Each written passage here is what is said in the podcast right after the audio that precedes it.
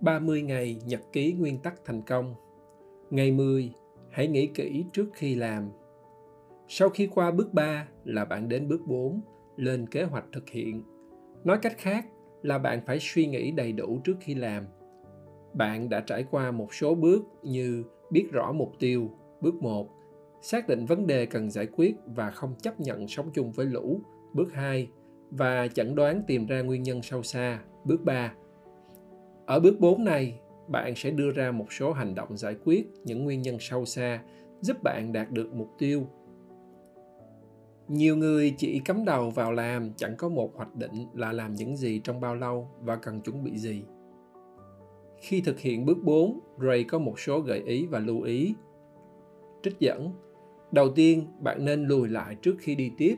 Bạn thử tua lại câu chuyện hoặc vấn đề liên quan cho đến thời điểm này và hình dung ra là bạn sẽ làm gì để đạt được mục tiêu đề ra. Hết trích dẫn. Mục đích để tu lại một phần là để giúp bạn nhớ những bài học hay nói một cách khác là những nỗi đau do bị ngã cần xem xét cho những lần tới và lần tới là lần này. Để tôi nhắc lại một tí, lần trước tôi đã đề cập đến một nguyên tắc của Ray đó là cảm giác đau cộng nghiền ngẫm bằng tiến bộ. Khi bạn đau do bị té ngã, nếu bạn chịu nghiền ngẫm, bạn sẽ nghĩ làm thế nào để lần tới không bị té hay làm thế nào để vượt qua những chướng ngại. Thì bây giờ, khi bạn lên kế hoạch bước 4, bạn cần hồi tưởng lại để đem những bài học giúp tôi tiến bộ cho lần này. Thí dụ, lần trước bài học tôi rút ra để phát âm đúng là tôi cần phải giao tiếp nhiều với người bạn xứ. Như vậy, trong kế hoạch, tôi nên xem xét một số hoạt động như là tham gia các câu lạc bộ, học thêm với người bạn xứ, tìm thêm bạn để tám, vân vân. Lúc này bạn sẽ thấy vì sao khi tập trung vào một việc nào đó sẽ cho kết quả tốt hơn vì bạn sẽ nhớ và đem qua ngay cho những bài học để giúp bạn tiến bộ. Tôi có một đồng nghiệp trẻ ở Max Communications. Bạn này lúc đó là sinh viên học ngành kỹ thuật, làm part-time. Tốt nghiệp xong bạn muốn làm chính thức. Trở ngại lớn nhất của bạn là tiếng Anh, một chữ bẻ đôi cũng điếc. Kế hoạch của tôi đề nghị cho bạn là cho bạn mượn tiền một phần sau trừ dần vào lương để qua Philippines học tiếng Anh. 6 tháng sau bạn về nói như sáo. Đề nghị này có được là do tôi quan sát nhiều người học lay nhây tuần 3 buổi nhưng chẳng đi đến đâu và kinh nghiệm bản thân tôi khi học ở Philippines. Tôi đã cố đưa những bài học của mình và của người khác cho bạn này đạt được trình độ nói, viết trong một thời gian ngắn nhất. Và từ kết quả này tôi mạnh dạn giới thiệu cho người khác từ từ biến nó trở thành nguyên tắc. Khi cần học một kỹ năng gì mới tôi thường tập trung trong một thời gian một vài ngày cho đến vài tuần.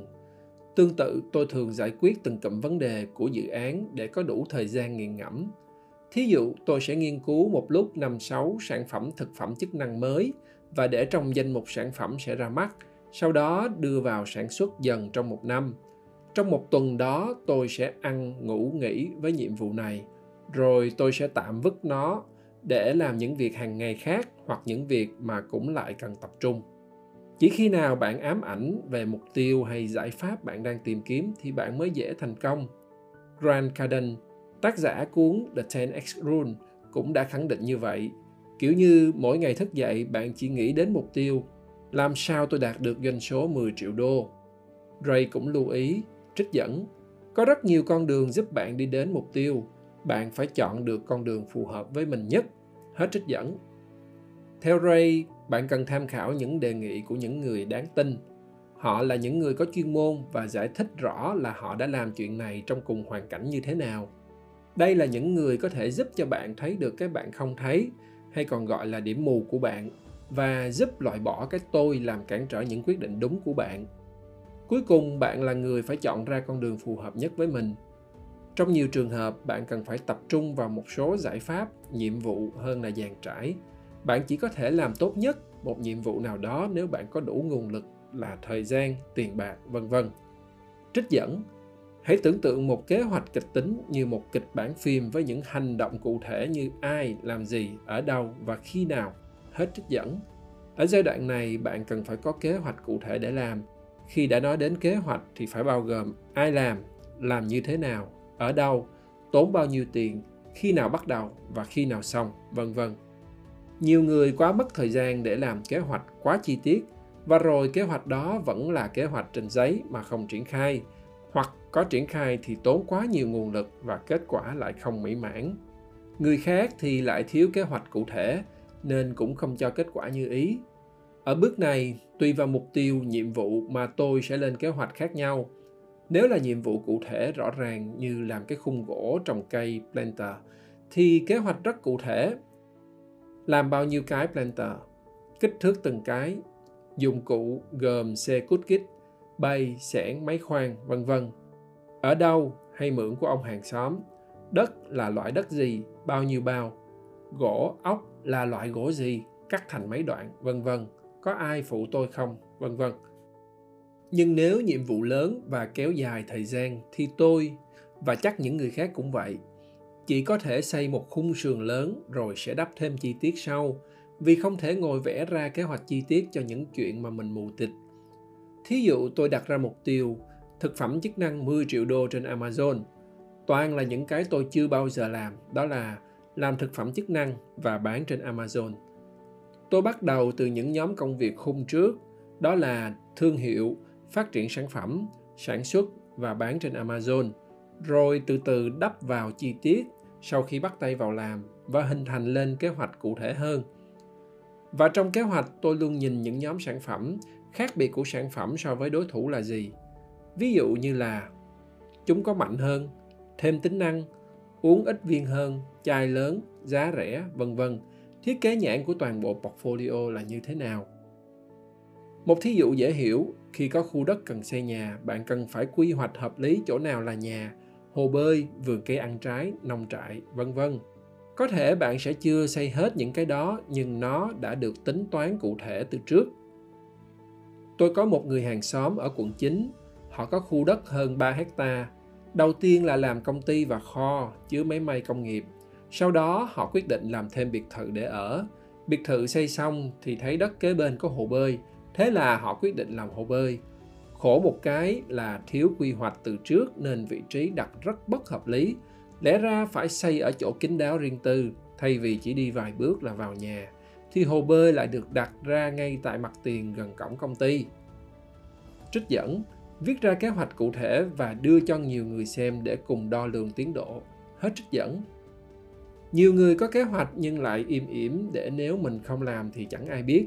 Nếu kế hoạch đó liên quan đến những người khác thì bạn cần phải để họ biết và cùng xem kết quả có đạt được mục tiêu hay không, có đúng theo tiến độ hay không, cần rút ra bài học gì để tiến bộ hơn lần tới thậm chí, ngay cả mục tiêu đó của riêng bạn thì bạn cũng nên chia sẻ cho những người khác để có người dòm ngó giúp bạn đạt được mục tiêu. Hồi trước, khi có kế hoạch bỏ thuốc lá, tôi cũng đã nói cho một số người biết để giúp đỡ và để không có đường lùi. Bây giờ có facebook, nên nhiều người đã chia sẻ kế hoạch buộc bụng và họ thường xuyên chia sẻ những hoạt động ăn uống, tập luyện và những kích cỡ áo mới mua, vân vân.